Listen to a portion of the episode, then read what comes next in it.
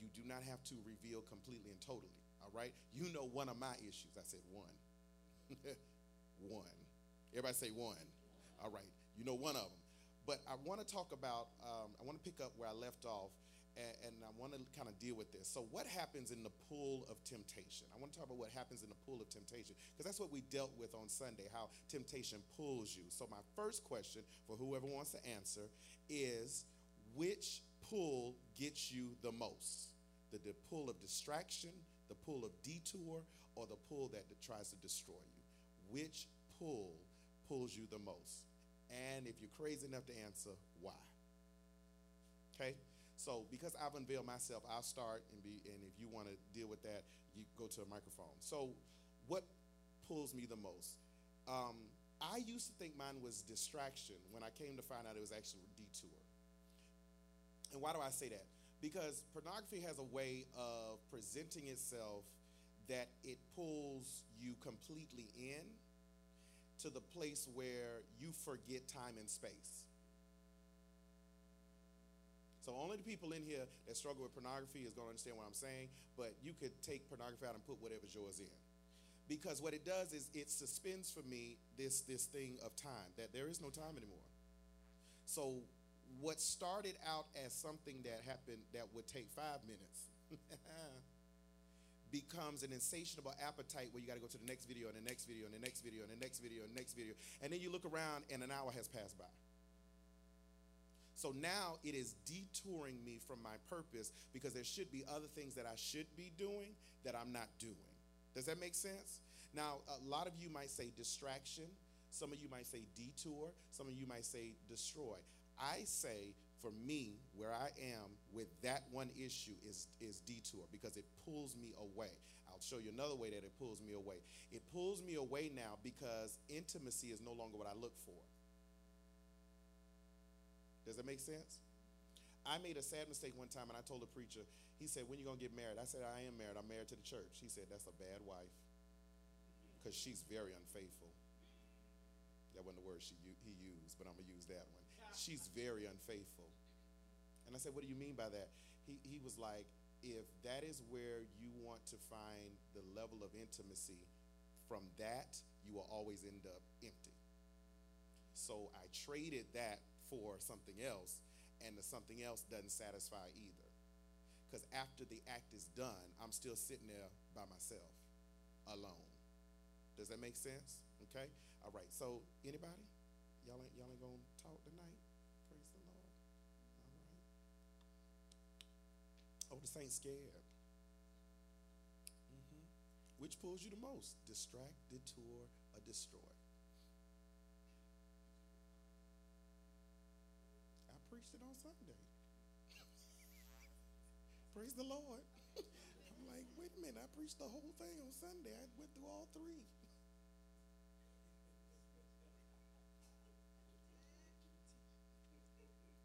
Because you know what's funny? Before you talk, every last person in here got temptations. Mm-hmm. And what I'm dealing with tonight is I'm going to deal with it in such a way that you're going to have to pull it back and face it. Because a lot of you have temptation that you have never faced. You just deal, you just do it. You just fall into it. So we're gonna we're gonna go into it. Go ahead. So I would say mine is distraction. Okay.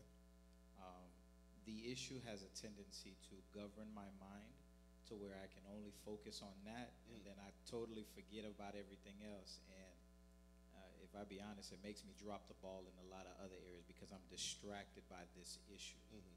Gotcha. Okay. All right. Anybody else? Amen. Praise the Lord. Amen. For me, it's destruction. Okay. Uh, almost immediately the, the moment I choose a goal, I can see myself finding ways to break that or to, to ruin it or to mess it up or uh, just find a way to get out of it. Okay. And that okay. will lead to like procrastination, other Gotcha. Okay. All right.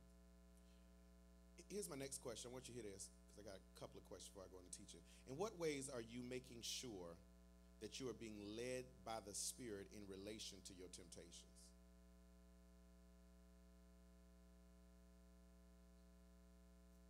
In what ways are you making sure that you are being led by the Spirit in relation to your temptations? I'm not. Okay. Because the honest answer is my temptation um, becomes a safety everything else fails. Where, So you think. so I think, Yes. yes. Um, there is, sometimes it's like you, when it feels like everything else is fleeting Mhm. and nothing is working, nothing is happening, nothing is changing, it's like it's always there. Like it's like it never leaves, and it's like, well, bump it, you know? A familiar friend. Yeah. Yeah. A familiar fatal friend. It is fatal. then you be on the altar crying, I'm sorry, Jesus. All right. Anybody else? In what ways are you making sure that you are being led by the Spirit in relation to your temptations? Um, I would say the same thing. I'm not, cause I'm not asking for help, Mm-hmm. cause I like it. Mm-hmm. That's why I like freedom, because y'all, y'all be honest. Praise the Lord with some of y'all. Um, question. I preached this on Sunday. Have you identified your signature sin? When I said that, did that kind of like mess with you on Sunday when I talked about that signature sin? Because I don't think you look at it in those terms, right? You, you, you know, all sins are created equal. That's wonderful and that's great. But the reality is, you got a signature sin. I mean, you got one that you're really good at like you've mastered. PhD, magna cum laude. I mean, you're good at it. Mm-hmm. Right. The last thing I ended on was talking about this. Have you developed new desires? And what does that look like?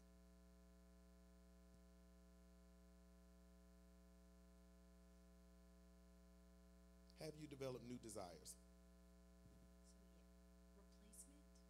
So like you get rid of one, and then something else just creeps in, and then you get rid of that, and then something else just creeps in. Mhm. So yeah, pretty much that. Okay. Okay. Okay. Anybody else? Have you developed new desires?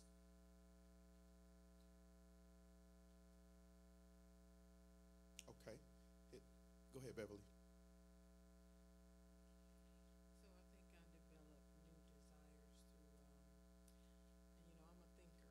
Mhm. Okay, probably overthink.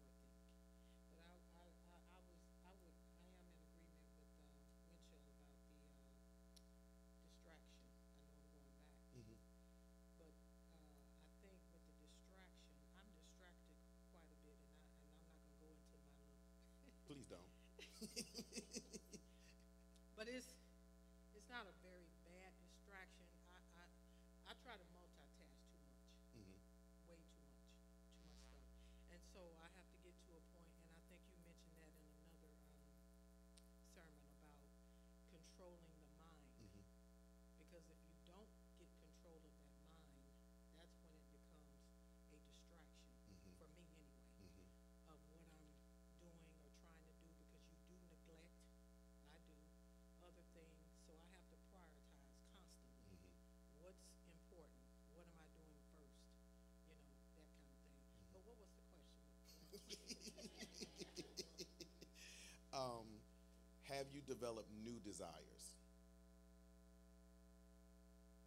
You mean sinful desires? N- No. Uh-uh. Okay. So the whole point was, remember, it was number one is if you're going to overcome temptation, you got to be number one led by the Spirit, right? Number two, what was number two?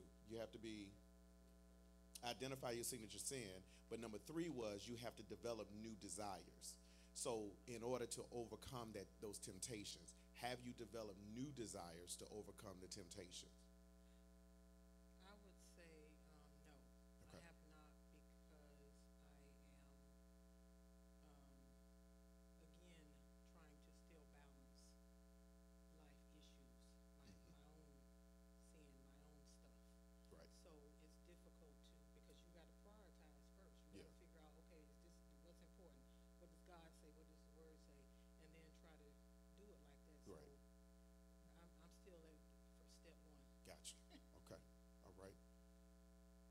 Question. It's going to be heavy, so I need you to think about this. Are there any areas of your life where you're living like you're above temptation? In other words, what blind spots are in your life?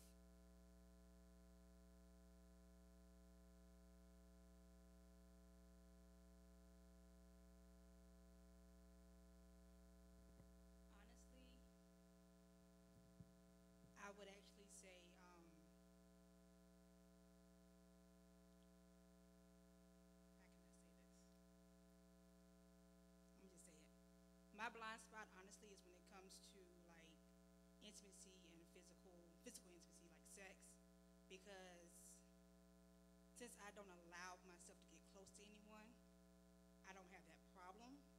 But I notice that when it's starting to get close to me, I can still feel it kind of creep back up, and so I pull back away. But I know that if I ever actually get close to someone, I will still fall into that temptation. Gotcha. Did y'all follow that? Okay, all right, that was good. Okay, anybody else? Is there any area of your life where you're living like you're above temptation? Identify the blind spot in your life. So I give you mine when it comes to pornography. I refuse to put a block on my own computer. Because I tell myself that ain't too, but that, you you know, that ain't a big deal. So I'm trying to live like I'm above the temptation. Does that make sense? Okay. All right. What about you? Anybody else?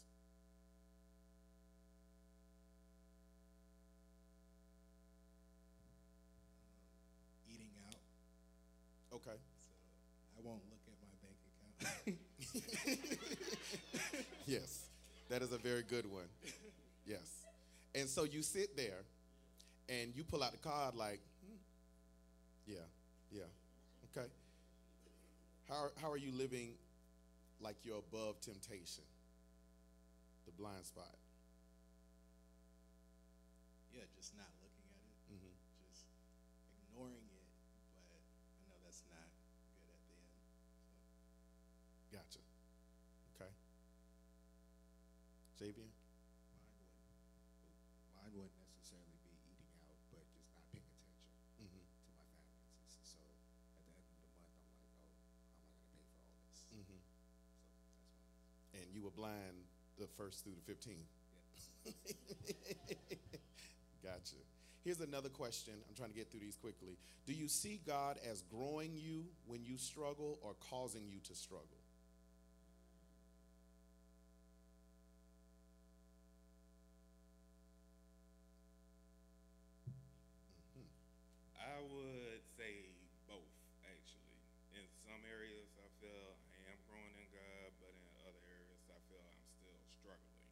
Are you still struggling? Is God causing you to struggle?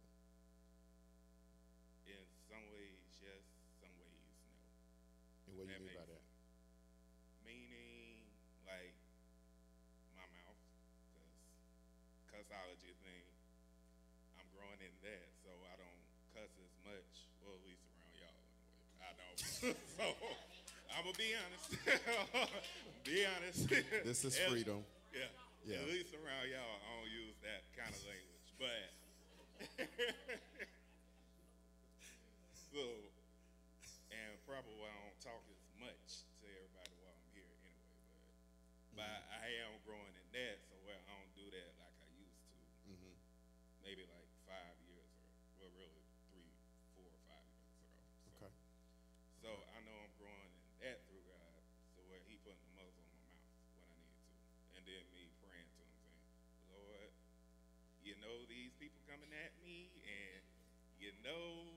pushing the buttons. They're gonna make me fly off at the mouth, and I gotta repent for it later and be on the altar about it later. So, so that like that's one area I'm growing in, and I remember this church when y'all would refuse to come to the altar. I remember we used to have service when nobody come to the altar. Nah, I can't keep y'all off the altar. Praise the Lord. I ain't mad at it. That's fine. That's fine. so. All right, Leona.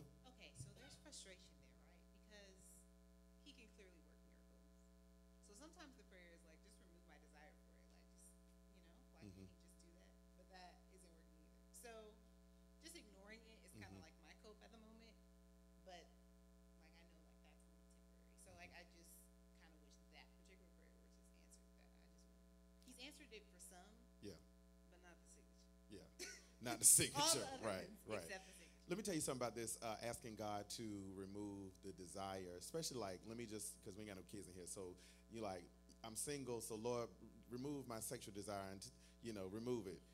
But you're going to need it, right? So you want Him to remove it and then turn around and give it back. God is not an Indian giver, He doesn't change His mind. okay?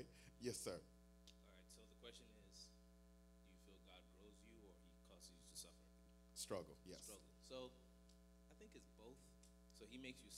Struggle or suffer first, and then grows you. For example, you don't know how to manage money until you get broke. To you, you're just like, eh, God is making me suffer. But now you need to get broke to understand how to manage a thousand dollars. And then when you get that money, God grows you in that process because while you were broke, you're thinking of ways to, all right, if I get this money again, now you get this money next time, unless you're really dumb. You You'd be like- amazed. Unless you're really dumb, you're just like, all right, listen, hey, He over here talking about he's so African. You are really dumb. get Winchell after service. Just get him after service. but when you get that money again, it's like, all right, I made this mistake before, I'm not gonna do it again. Mm-hmm. Now that's God growing you. It's like, all right, I hope you've learned your lesson. And then if you mess it up again, I got a next question. I got to move. I got to move. Um, show of hands. Think about this question first. When it comes to your temptation, are you stronger on defense or offense? Think about it, and I'm, we're going to do a show of hands. I need you to think about this. When it comes to your temptation, are you stronger on defense or offense? You said you think it's different for men and women? Here's the difference uh, defense, defensive, or offense. Okay. All right. Y'all, y'all see the difference now? So, which one are you better at, defense or offense? If you're better at, at it defensively, uh, lift your hand, raise your hand. Okay. Offensively, you don't know.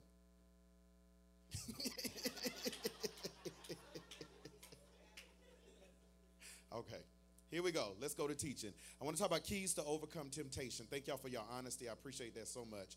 I want to talk about uh, keys uh, to overcome temptation. Uh, giving in to temptation gets you stuck in a cycle. Here's the cycle. You ready for this? Good intentions, failure, then guilt.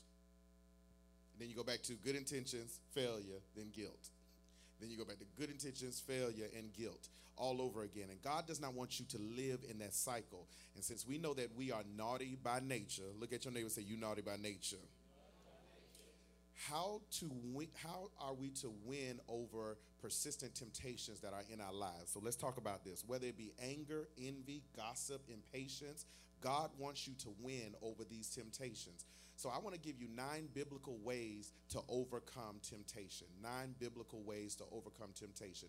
I might not finish all this tonight. I might, if the Lord tell me to stop, I'll just stop.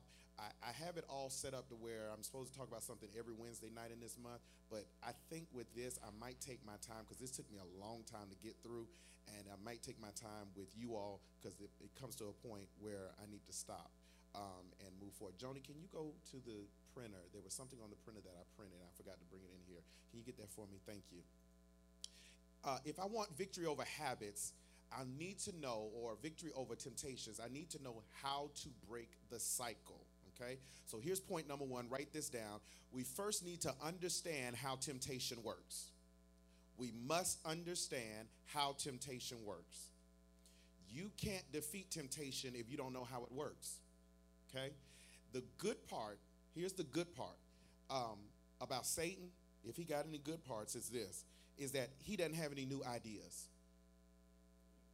He uses the same thing over and over again. He been using the same thing forever. He does not have a new strategy. So we need to understand the predictable pattern that the enemy has in tempting you. Get your Bibles. Let's go to Genesis, the third chapter. Genesis 3, verse number 1. Now I'm cold. Genesis 3, verse number 1. Genesis 3, verse number 1. All right? Let's go to Genesis 3, verse number 1. Very familiar text.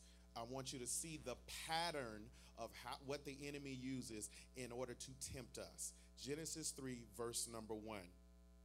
The Bible says, Now the serpent was more crafty than any of the wild animals the Lord God had made. He said to the woman, Did God really say you must not eat from any tree in the garden?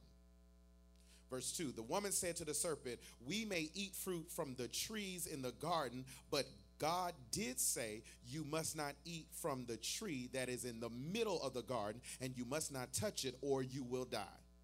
You will not certainly die, the serpent said to the woman, for God knows that when you eat from it, your eyes will be open and you will be like God, knowing good and evil. When the woman saw that the fruit of the tree was good for food and pleasing to the eyes, thank you, and also desirable for gaining wisdom, she took some of it and ate it. She also gave it to her husband who was with her, and he ate it. So I want to give you the pattern just from this text. I want to give you the pattern of how temptation works. Here's step one, it's on the screen. First, you have a wrong desire inside you. Bible says you are, you are drawn by your own evil lusts and desires. Why is this important? Because the devil didn't make you do it. There's something going on on the inside of you. There's an anger that's already there. There's a, there's a disposition that's there. there. There is something that's happening. And watch this it could be a wrong desire like envy, it could be gossip, it could be lust, it could be impatience, it could be wanting revenge. Those are all wrong desires. But let me blow your mind. Temptation can start with the right desire, a natural desire, a legitimate desire, but to fulfill it in a wrong way and at, a, at the wrong time. Okay? You have a desire for food. You hungry right now. But just because you have a desire for food don't mean you got to eat the whole bag. You have a desire for sex. You have a desire for sex. Wish y'all would sit up here and look at me like I'm crazy. But you could be trying to fulfill that desire at the wrong time. You have a desire to be loved. Nothing, nothing is wrong with any of those, those desires I just talked about. But when we go to have these desires met in the wrong way or at the wrong time, then it becomes temptation. James 1, verse number 14 and 15. But each person is tempted when they are dragged away by their own evil desires and enticed. Then, after desire has conceived, it gives birth to sin, and sin, when it is full grown, gives birth to death.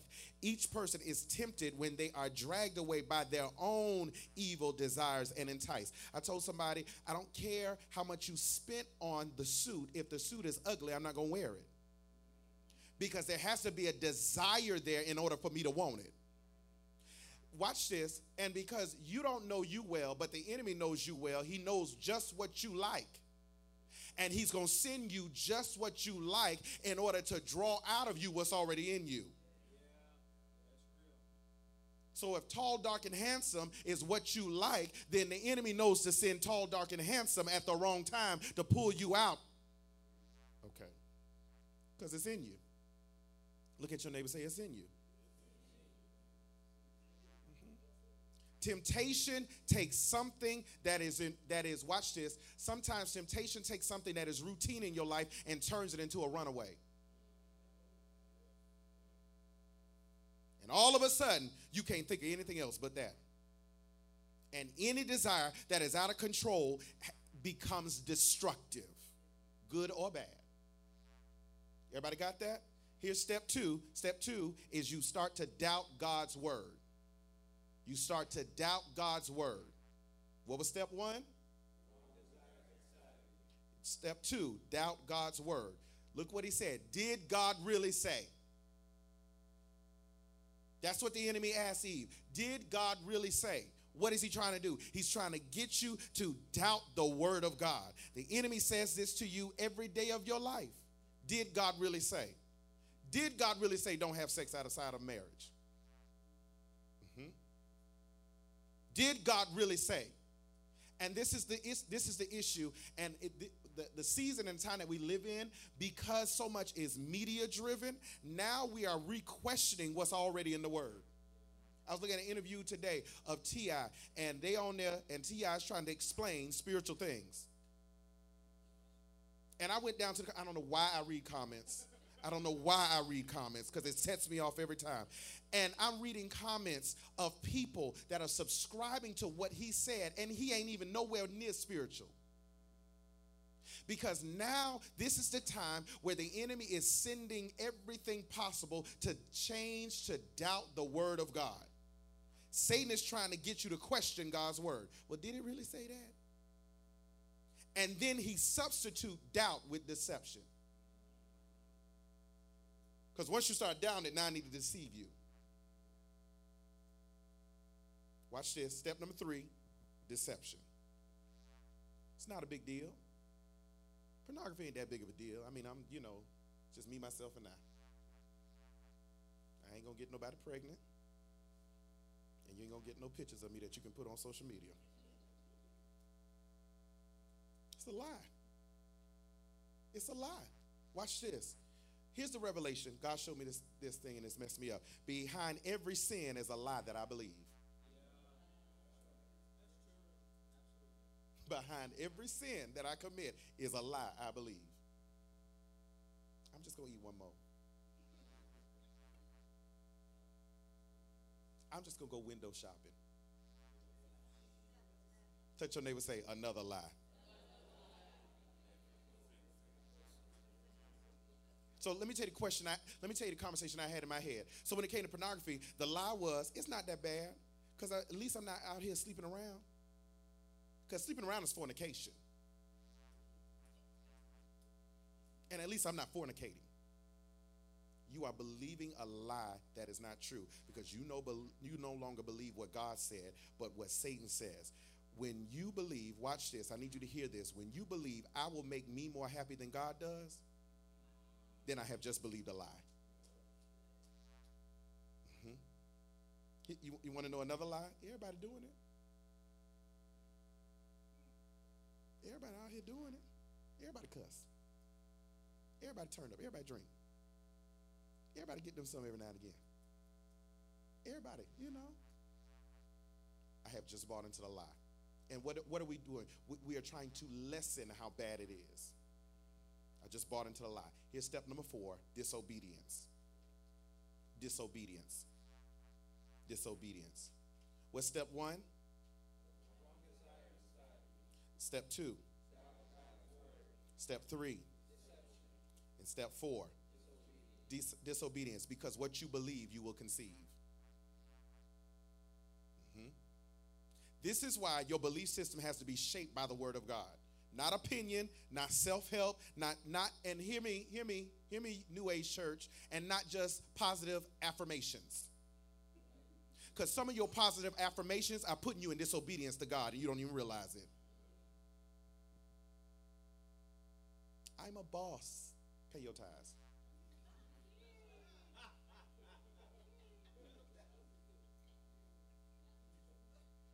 And you look yourself in the mirror and tell yourself how wonderful you are. And that's what the problem with the church because we are one, we are telling ourselves how wonderful we are, and God has no room to come and fix what's really going on with us. Sometimes you need to look in the mirror and say, I am nasty, I am messed up, I need God. Because the more you can say that out loud and the more you can come to that realization, now God can kick in and say, Let me come help you because you need some grace right through here.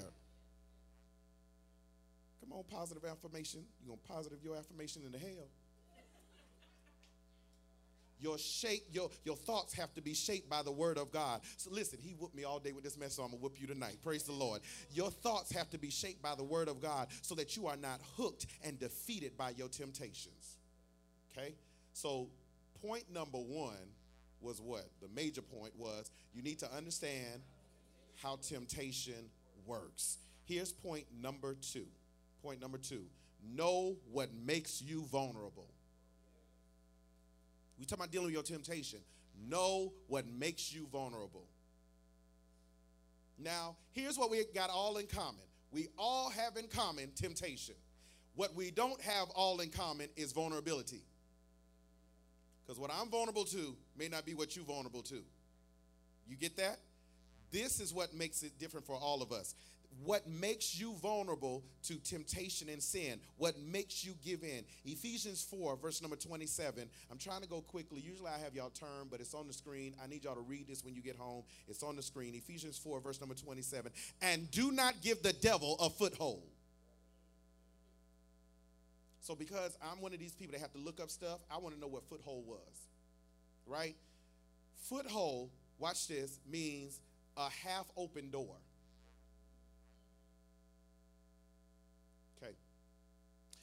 Me and my, my, my siblings, we used to play this game back in the day where, you know, you would run around the house and then you go into the to the room and you try to slam the door and close it before they can come in and you make sure you press against it so they don't come in. Y'all know what I'm talking about? But the worst thing you could ever do is if you were slow enough, if I got a hand in there. Because if I got a hand in there, you ain't closing this door today. Y'all don't, y'all don't know what I'm talking about? Okay. If I got a hand in there, you ain't closing this door, and I have the potential to move you out of place, right? That's what the enemy is doing with us.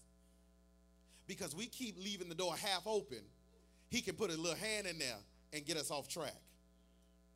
It's a half open door, it's place, it's room, it's opportunity for the enemy to come in and to, watch this, entice us with what we like. Mm hmm. Mm hmm. I ain't gonna meet with them, I'm just gonna talk to them online.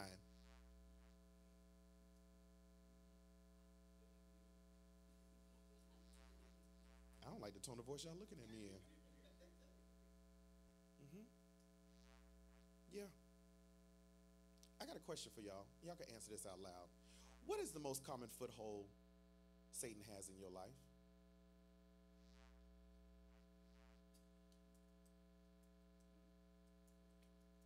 Yeah, don't answer. Because what I'm getting ready to tell you is not your answer. Because what you thought was a sin. I got something even greater for you. You know how the devil gets a foothold on each and every one of us? It's very simple. Write this down negative emotions. See, you was talking about drinking and cussing and sleeping around. No, negative emotions. Because drinking, cussing, and sleeping around came from somewhere. Negative emotions. Watch this. Anytime you have negative emotions, you give Satan a foothold and you are more vulnerable than any other time to temptation. Everybody turn to Proverbs, the fourth chapter, verse number 23, because this is a scripture that you need to get. Proverbs 4, verse 23. You need to get this scripture right here. You need to soak up this scripture. Proverbs 4, verse number 23.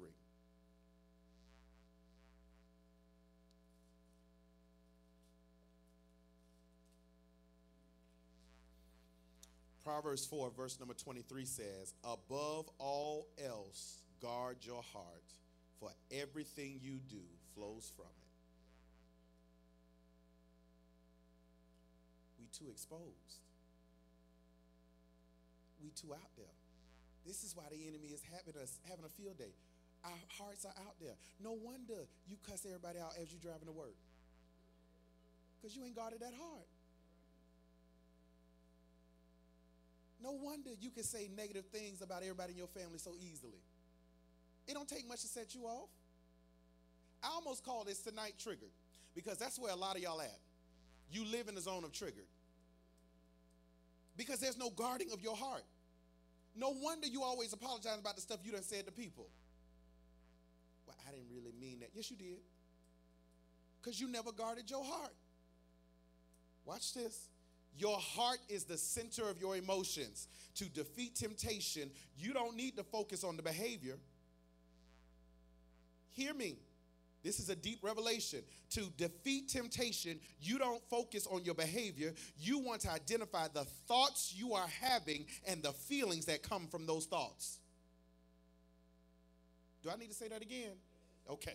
To defeat temptation, you don't need to focus on the behavior. You need to identify the thoughts you are having and the feelings that come out of those thoughts. What thoughts are you having that makes you want to drink that much? What thoughts are you having that make you want to spend all your money? What thoughts are you having? That's where you need to start at. That's what you need to go to. And then watch this. After you recognize the thoughts, now you need to see what feelings are attached to those thoughts. Where does it send you? Is this too heavy for y'all? Some of y'all look like a Mack truck already hit you. I ain't even got to point three. Watch this. It's not your behavior. Saints, stop focusing on your behavior. The church has taught you so much how to look at behavior, but nobody ever wants to deal with your mind. Nobody ever wants to deal with what you think about because it's in the mind that you win. It's in the mind that you defeat the enemy. It's in the mind that you can conquer temptations. It's got to be in your mind because your behavior is already done. You never notice how strong you get after your flesh is fulfilled? You missed what I just said. It's after the flesh is fulfilled that you say, I'll never do that again. You strong after your flesh has been satisfied. Where was I'll never do that again when it was getting hot?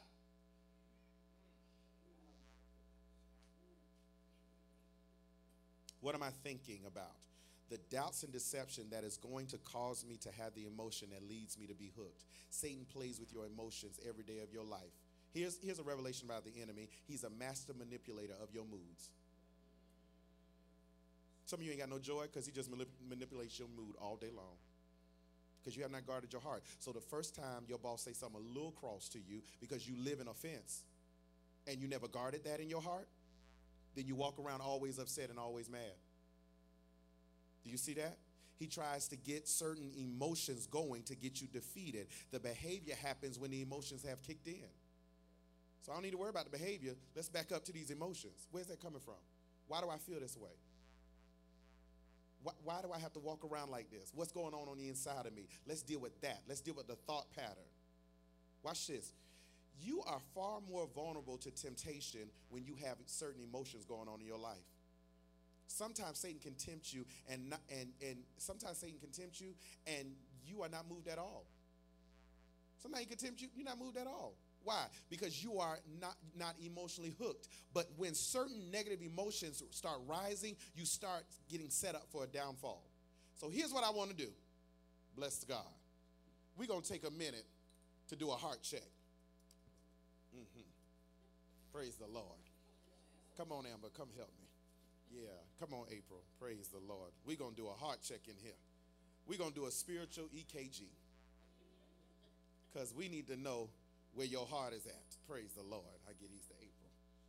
All right. I hope I got enough. I printed 40. I don't know how many people in here. All right. I need us to figure out where our heart is at. Don't fill nothing out till I give you instructions. Okay? We're going to walk through this together. Okay? I need we need to see exactly where our heart is at. We need to do a heart check, okay?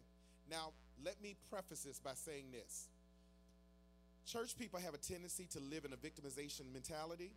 So when I when you answer this, you are not speaking from your victimization. Because a lot of times church people have a tendency to always want to be the victim in everything that goes on in their life. And if you come from that mentality, every answer you put down is going to be awful. You hear what I'm saying? This is this is a this is a difficult uh, thing for me to even talk about because a lot of times, especially in church, we surround our lives with so much doom and gloom that we can never assess where we're really at. And I'm gonna talk about that as well, okay? Because that's a temptation on top of everything else. Y'all gotta make some copies. Amen. They coming. They gonna make some copies for you. Everybody got one? Anybody didn't get one? Who need one? Amen. Uh-uh, you can't share. Individual, individual, individual. Because your heart might not be her heart. Amen. Amen. All right. We good? Okay. Here we go. Here's what I need you to do. Listen to this. You need to know your current emotional status. So you're going to give yourself a number, zero to four. Zero being the negative side, and four being the positive side. All right? Here we go. Am I more physically exhausted or energetic and in shape? Energetic or in shape. Because you be energetic and not in shape.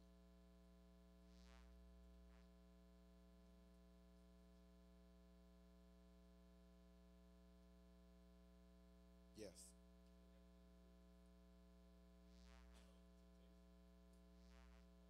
I'm just asking you a question. What's on the page? I don't think temptation nowhere on that page, is it? No. Where are you? Adam, where art thou? All right, here we go. Number two. Am I more discouraged or pessimistic or encouraged and optimistic? Where are you on, on the Richter scale? Am I more bored and discontented or challenged and contented?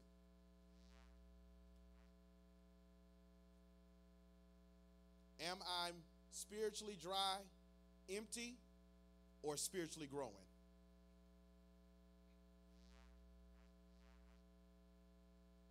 Am I more lonely, distant, or do I feel loved and close?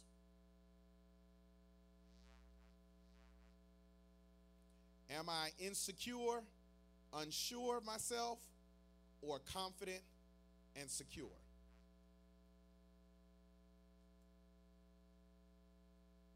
Am I deeply wounded, hurt, or understood, valued?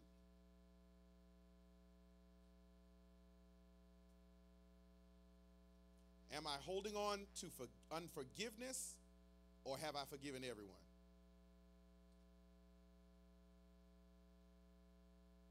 Am I sad or grieving a loss or feel happy?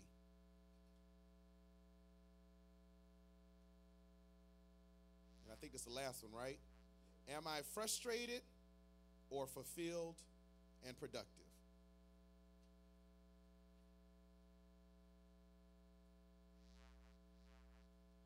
Okay, now total up your score.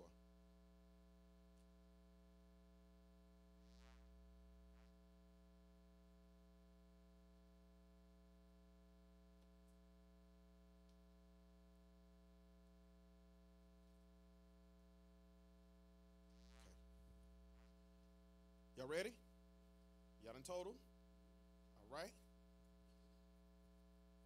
Let's work this out. Here's what we don't see. When you mix several of these things together, no wonder why temptation is having its way.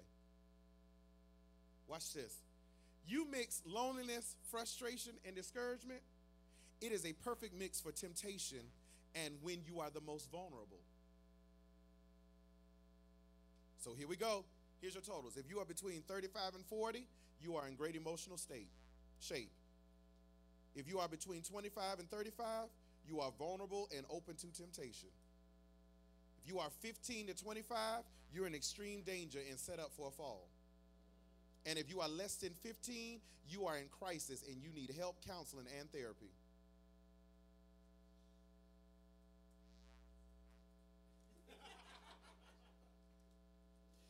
Because here's what here's the revelation, and this is what you need to understand. The more vulnerable you are emotionally, the more you will fall for temptation. That is the bottom line. That's why you did that. The more vulnerable you are emotionally, the more watch this, the more vulnerable you are emotionally, the more you will fall for temptation. So, here we go. Pornography for me became a way out when I felt alone. Mm-hmm. Because loneliness has a way of creating other things for you not to feel lonely. Okay. The stronger you are emotionally, the less you will fall for temptation. Yeah. Now, let me tell you what the Lord said to me. I was putting this together, the Lord literally said this to me. So I need y'all to ride with me just for a minute because I know the church that I pastor, and this might offend some of y'all. I love you and in Jesus' name, okay? Sometimes what we are calling depression is actually a result of I'm falling into temptation and having to deal with the consequences.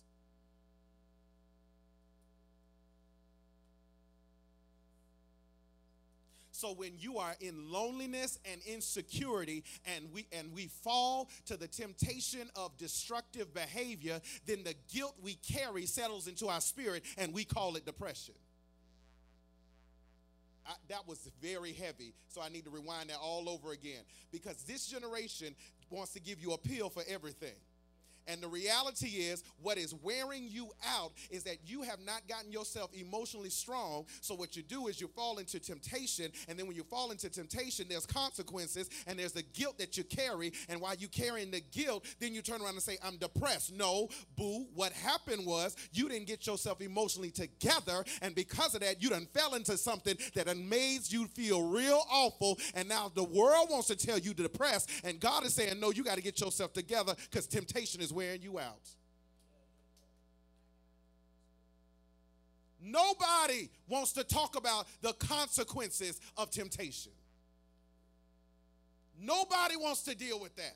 Nobody wants to say the reason I feel bad is because I'm walking around here always needing to be loved, and because I'm needing to be loved, Ain't nothing wrong with that desire, but I done turned it into something uh, demonic against myself, and now I let any and everybody in. And then when my heart gets broken, now I'm walking around saying how depressed I am. You're not depressed, it's just you didn't guard your heart.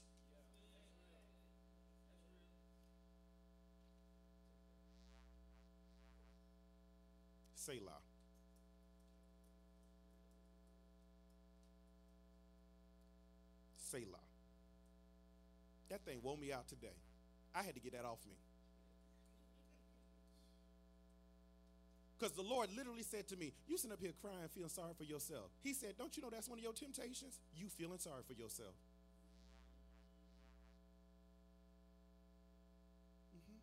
Because mm-hmm. you too open. You open. And if somebody ain't always, oh, you wonderful, you great, then the next thing you do, watch this. If what, rub my back, you wonderful. You great. And when you stop doing it, oh, I got to find somebody else.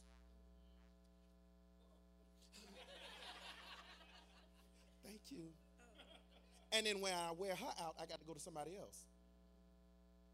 So now I have gone through a string of people. And I look back at my body count.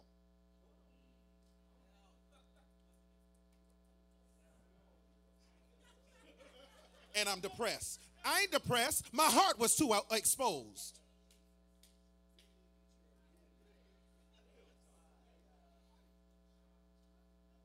I think somebody fell out the chair when I said that.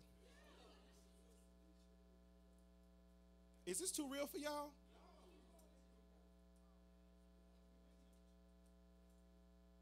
I want you to be free. I need you to be free. Because don't nothing wear you out more than secret sin. Hear me, don't nothing wear you out more. Because now, watch this, with secret sin, you got to figure out who looking. Watch this, I can't even rest good because my spirit is so restless because I'm worried about the secret sin that I don't, don't nobody know about. And while I will never say it in those words, that's what's going on.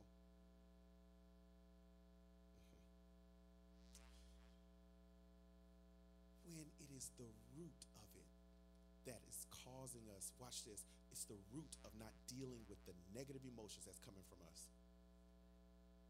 So let me tie this all up together. Let me tie this all up together. Sometimes what we're grieving over ain't what somebody did to us. Sometimes what we're grieving over is poor choices. And until you deal with that, you will keep falling into the same temptation all over again. I made a bad choice. I need to figure out why I made that bad choice. I didn't just fall into debt, I made some bad choices. And I need to figure out what was it on the inside of me that said you had to keep on spending money you did not have? What was empty on the inside of me that drove me to that place? I need to deal with that because if I deal with that, then I can be free. But if I don't deal with that, all I'm going to do is come out of debt and get back into debt all over again. Read me my point number one is what? The major point? You understand how temptation works. Number two, here's number three. Number three, learn my pattern of temptation. I got to learn my pattern of temptation. Your temptation has a pattern. Lone, for me, loneliness, pornography. Feeling by myself, loneliness, pornography. I didn't get enough people this week to say hey, I was a good preacher. feeling by myself, loneliness. Are y'all seeing this? Now, that's my pattern. What's yours? Because you didn't just cuss them out. What happened before that? How did we get to that place? You got on my nerves, I cussed you out.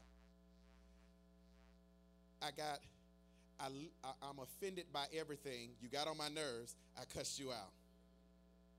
Oh, no, let's pull that back. I got anger issues. So I live in offense. And you got on my nerves, so I cussed you out. And what we do as a fool is now we go to God and say, God, remove them.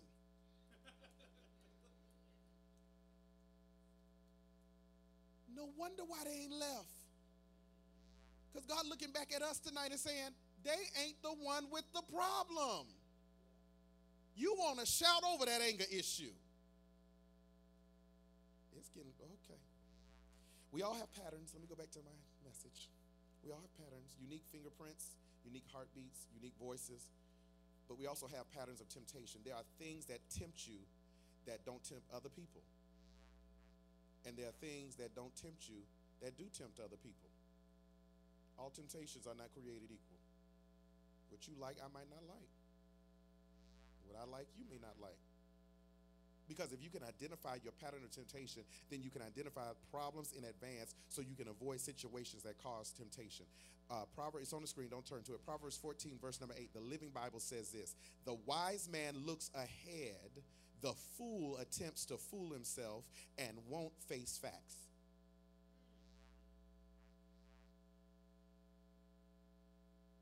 Read that one more time?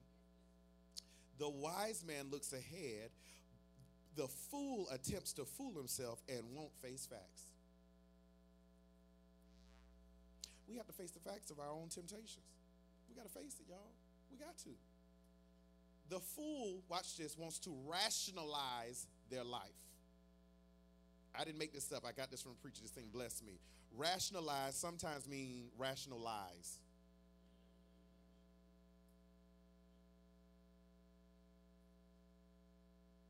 Did you not know we are masters of, of lying to ourselves? I'm going to work out today. I'm not going to eat that. You know how you know it's a rational lie? You ready for this? You tell yourself you be, you tell yourself something you believe that nobody else would believe. Anybody ever came to you and they they talking to you looking at them like You know what's coming out their mouth is a lie. But sometimes you can convince yourself of something that you know is a lie. He loved me.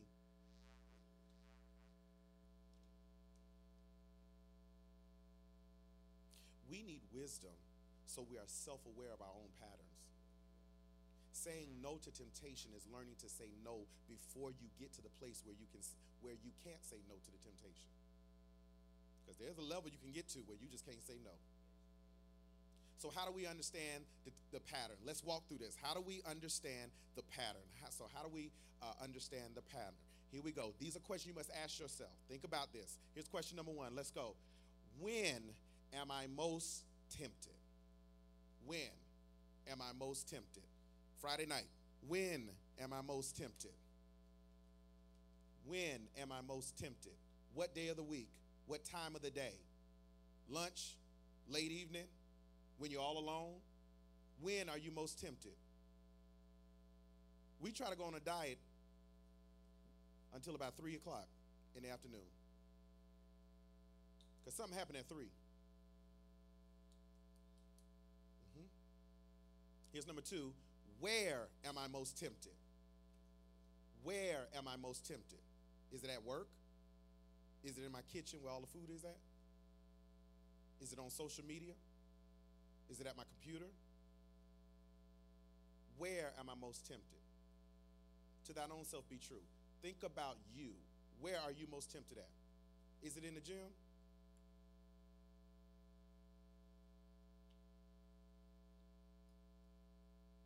Mm-hmm. Y'all ain't gonna like this next one. Here we go. Let's go. Who is with me when I'm most tempted? Who's with me? when I'm most tempted. You fine. until you get around them. hmm Who is with me? Watch this. And sometimes it ain't somebody else. Sometimes it's when you all alone. When you're the most tempted. Or is it when you are with other people and they draw you into temptation? You must understand that about yourself. I sit real good by myself. I don't need a whole lot of other people to help me sin. And some of you the exact opposite. You need a lot of other people to pull you, to pull it out of you. hmm I have a friend of mine, and we real petty, like real petty. Like we need to be delivered for real. And um, we fine until we get around each other, and we can draw it. Say it. Just say it. Go ahead, say it. Here's the next question What temporary benefit do I get if I give in? What temporary benefit do I get if I give in? Are y'all getting something from this? Why am I saying yes to this temptation? What is causing me to say yes? Does it give me comfort to say yes? Does it seem to give me relief? Does it, watch this, give me temporary excitement? Do you know some temptation can even give you a false sense of confidence? Yeah. What, what, what benefit do I get out of that? Write this down. It's not on the screen. But Hebrews 11 25 says that, that there is pleasure in sin, but it's only for a moment. Don't you fool yourself. Uh, we would not fall into temptation if it wasn't so pleasurable. We like it. Oh, Lord, took it out my mouth. I don't even like it no more. That's a lie. You like your sin. And to say you don't like it is self deception. You like it because you fall for it. So you must ask yourself, why, what is it that, I, that I'm falling for? And watch this. You need to ask yourself, what is it that I'm falling for? And what is God's positive alternative for that? Because if you don't look at what's the alternative, you're just to keep looking at what you're doing. Here's the next question How do I feel right before I'm tempted? How do I feel right before I'm tempted? What is the feelings that are going on in my life that causes me to trip up? Is it frustration? Is it fear? Watch this. Maybe you bored. Anger, loneliness. Here we go. Can't sleep. You need to know the emotional triggers in your life and what is making you so vulnerable. Because if you don't know that, you can never conquer your temptation. What makes you spend that money? Do you feel powerful when you see them numbers in that bank account? What feeling do you get? What comes over you?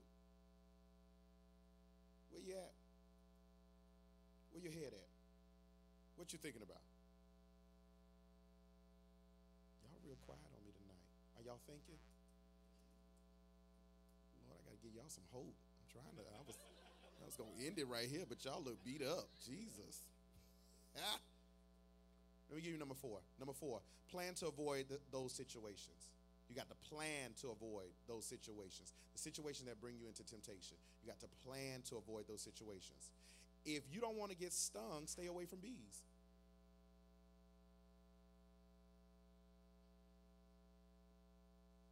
I don't walk into a beehive if I'm allergic to bee stings. Some of y'all, you friends with bees. You sleeping with a bee. Anyway.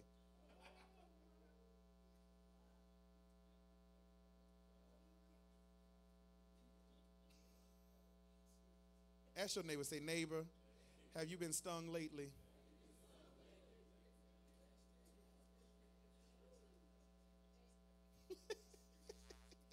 Proverbs 4, verse number 26 and 27, it's on the screen. Mark out a straight path for your feet. Stay on the safe path. Don't get sidetracked. Keep your feet from following evil. Mark out a straight path. One translation says, plan ahead a path for your feet. Everybody say, plan ahead. It means if you're serious about dieting, then you need to take a healthy snack with you to work. Everybody say, plan ahead. Because if you don't have a healthy snack, you will pick up that donut. I got any donut eaters in here? Okay, y'all know what I'm talking about. hmm You got to plan ahead. And here's the crazy part if you can do that with food, you can do that with anything else. If you are struggling with alcohol, then you don't need to go to the bar to watch the game. Come on, you alcohol drinkers in here. I smell you in here. Yes, I do. You shot drinker, you. Don't put yourself in a position to fall into temptation. Now, we ain't going to your house. I'll meet you somewhere. Because it ain't even about what you going to do, it's where I know I'm at. I ain't got no real people right there.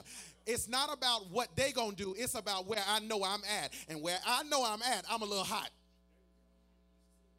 So let me meet you at Topgolf. It's a lot of people around. Bless God. Call me when you get home. Don't put yourself in a position to fall in temptation. Here we go. You need to block some people from your social media. Because the very look of them, the very thought of them, the very foolishness that they post, it sends you somewhere. So you need to just go ahead and put them on mute. There's some people you need to block from your phone. You got to plan ahead. Because the temptation ain't going nowhere. It's there. It is not going to leave. It's there. Now, let me give you the other side of this. Sometimes, even if you plan ahead, you get hit by temptation. There's temptations you didn't even see coming. Now, I ain't see this on my radar. I was prayed up.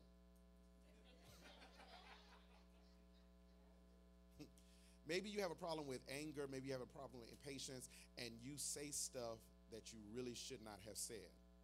And you could do the best planning, but if something happens unexpectedly, your temptation is to get angry and to start cussing. In that situation, ladies and gentlemen, you need emergency tactics. You need a you need a break here in case of something happens and pops off in your life. Because we live our life too unprotected. Right? So we need something when temptation comes that we're not planning on. How do we handle what we didn't plan on? Right? Like it's almost like when you work with somebody who is generally a nice person, all of a sudden they going off on you, and you sitting there like, now how I deal with this? Now the one I don't like, I, I expect that from them, but I don't expect that from you. So where's this coming from? And the natural reaction is, what I did to them, I'm gonna do to you. Right? So what is what is what is your emergency tactic? Number five, write this down. Cry out to God and quote scriptures. Cry out to God and quote scriptures. I'm being very practical with you tonight because I need you to have tools of how to deal with these temptations in your life. Cry out to God and quote scriptures. When you are in a tempting situation, you don't have time to have a long prayer and a long consecration period. Some stuff will hit you so fast, you ain't got time for no long prayer meeting. You need something quick. Sometimes all you got to do is pray one word help. Now, what I noticed, I think Minister Winchell said this, JoJo said this, that when the temptation comes, I, you know, I just, you know, I just go with it. You know, I don't, I don't really think, I don't even pray about it. I think that's what you said. And the reality is, that's most of us, we don't pray about it. I get my computer out, I ain't praying about that. Why? Because I don't need God to shut that down. I'm beyond a place. Watch this. But the reality is that if you want to overcome temptation, you got to cry out to God. You got to say to God, this is not where I want to be. I'm about to do something stupid, and if if if you don't help me right now, especially when that adrenaline gets to running, you need to cry out to God for help. Mm-hmm. Somebody somebody uh, put a dent in your car.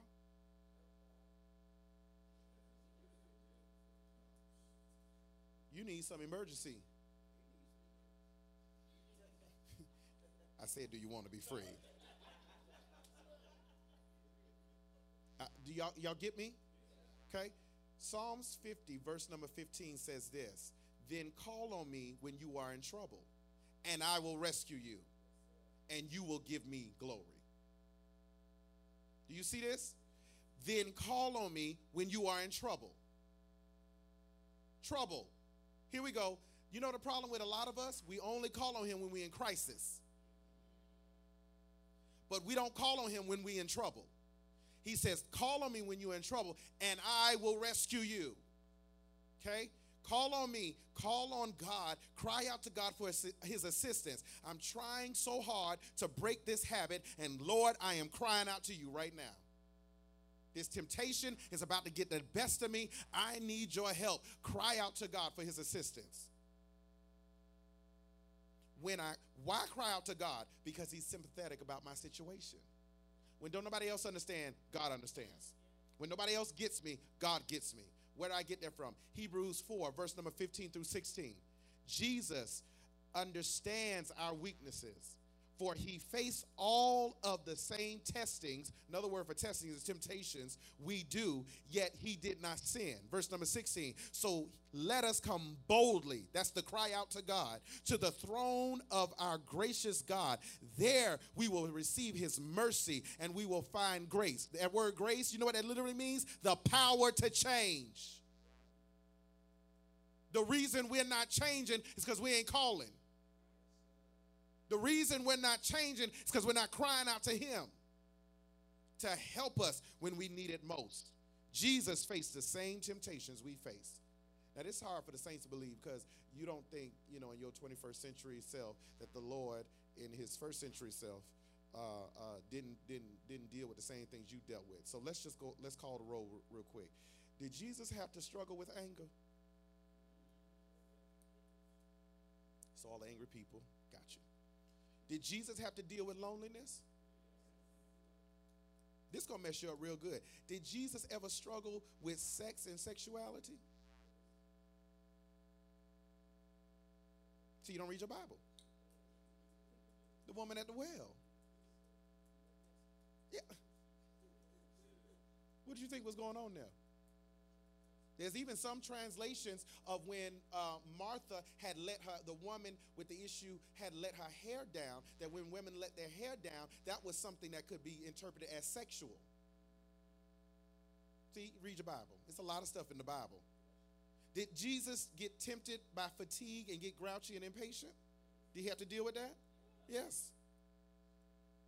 He is God, but he is God in human flesh. He was tempted in the same way we are, but there is watch this, there is no temptation that you uh, that you have that Jesus has not already experienced. He knows what it's like to be like us. He knows what it's like to re- retaliate, uh, to want to retaliate on the person that offended you. When are you going to betray me? Go ahead and do it. Do it quickly. He knows what it's like when some when the cashier is rude and you want to be rude right back with them. He knows what it's like to be tempted by lust, to be tempted by impatience, to be tempted by fear. But the Bible says he never sinned. He was tempted, but he never sinned. And now he wants us to walk in the same power. And watch this. My point was what? That you need to cry out to God. But what was the rest of that point? You need to quote scripture. After you cry out to God, you need to remember God's word. Psalms 119, verse number 11, it says, I have hidden your word in my heart that I might not sin against you. I have hidden your word in my heart that I might not sin against you. The more Bible you get into your mind, the more defense you have against temptation. Let me say that again. The more Bible you have in your mind, the more defenses you have in your temptation against temptation. Uh, because when you memorize the verse, when Satan tempts you, you can say that's not right because God's word says this. But you don't have nothing to fight with when the enemy is coming after you.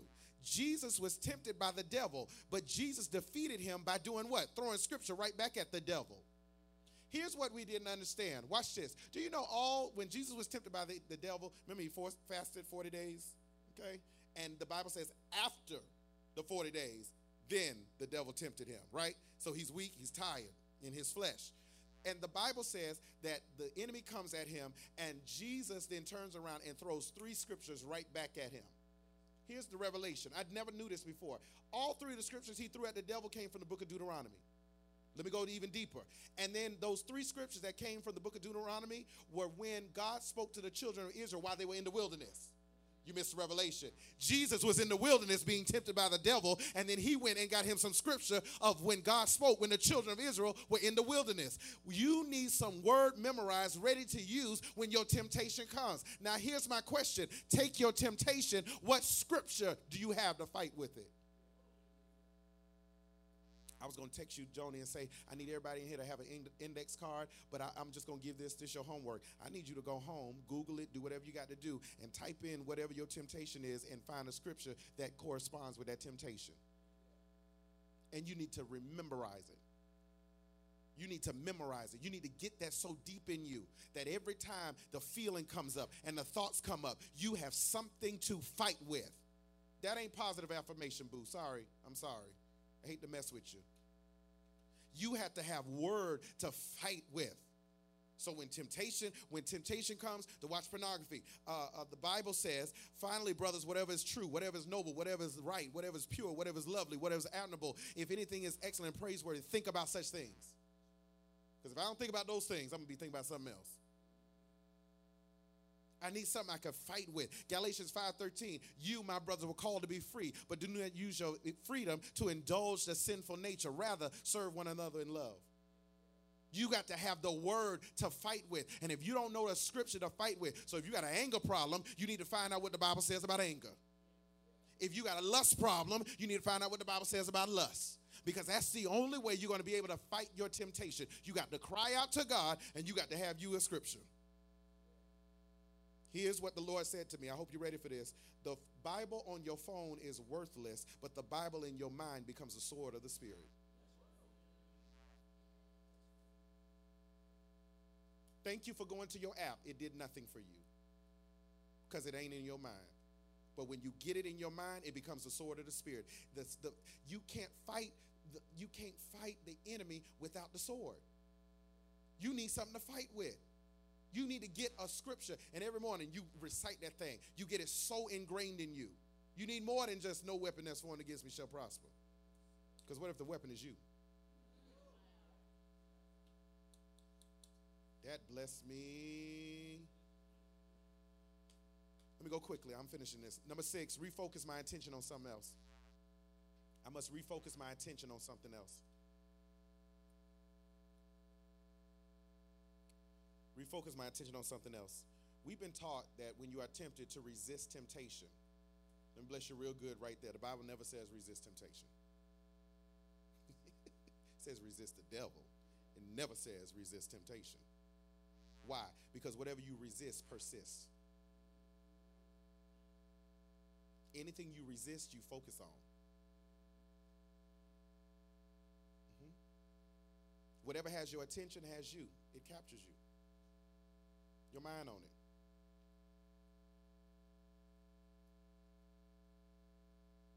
Can I prove it to you? I sure would like something to eat right now.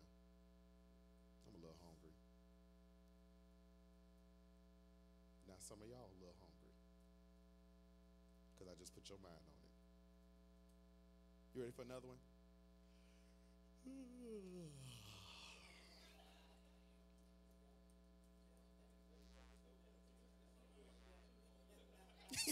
Somebody trying to hold their mouth. you weren't even thinking about it until I did it. So here's the key. What I need to do, go ahead and let that yawn out. Whatever I need to do, what I need to do is turn away and look at something else. You got to break the focus. You got to break the attention. If you just focus on the behavior, focus, focus on the behavior, after a while you're going to do it. You got to focus, turn your mind on something else. Romans 12, verse 21 says this Do not, do not be overcome by evil, but overcome evil with good. You can't say, I need to stop smoking while you got the cigarette in your hand.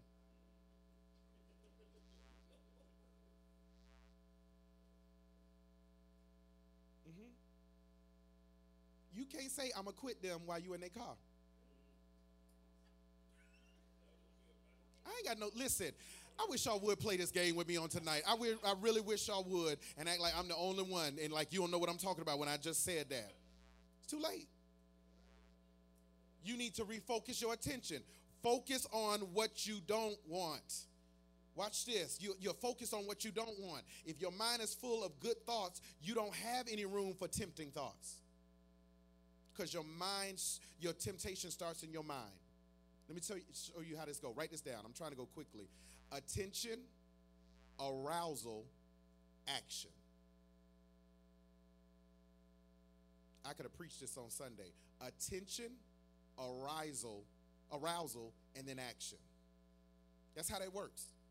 You put your attention on it, you get aroused by it, and then you go into action. Mm-hmm. You weren't thinking about the ice cream till you looked at it, and it arose something on the inside of you. Mm-hmm. Your taste buds went into action. You were tasting it, and you didn't went even in your mouth. Mm-hmm.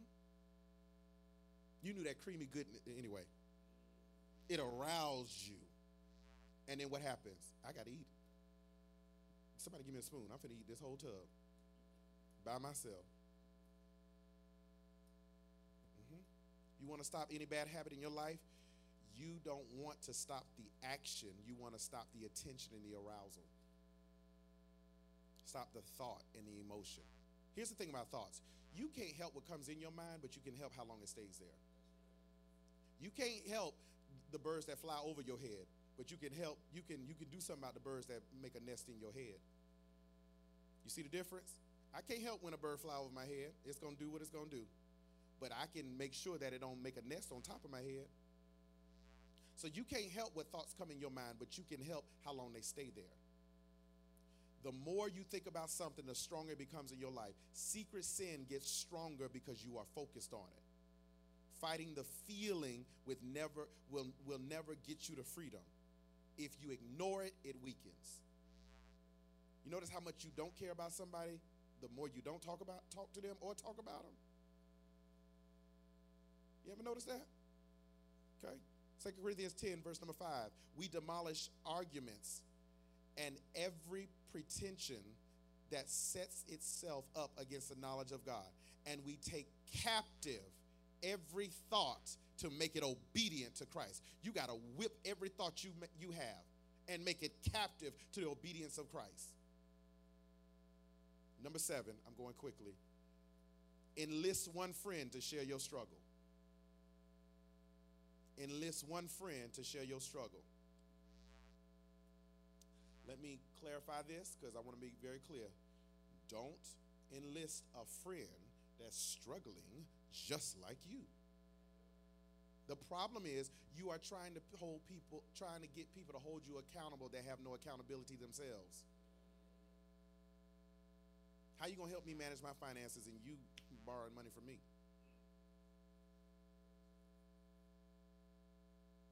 How you gonna help me with um, um, me not sleeping around and you sleeping around as well. I, watch this. I have to enlist one friend to share your struggle. Watch this. And a lot of us don't like to do this, especially in the African American African American church. And can I tell you something? Um, a lot of times, I'm coming to discover this. Your pastor is not the one that you should enlist. You know why? Because you never tell the truth. Listen, I've had enough counseling sessions to know that 95% of what sits in front of me is a lie. It's a pretty story. They don't tell me the, the nitty gritty of what, they, what really happened. Watch this. Revealing your feelings is the beginning of healing.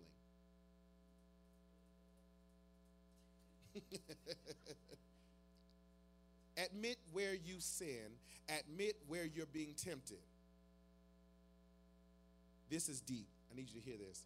If you were, if if there was more confession of temptation, there would be a, a, a, a lot less need of confession of sin. Let me say that one more time. If there was more confession of temptation, there would be a lot less need of confession of sin. Because the because we are more likely to tell people about our sin than our temptations. So you need to go to that friend before you sin.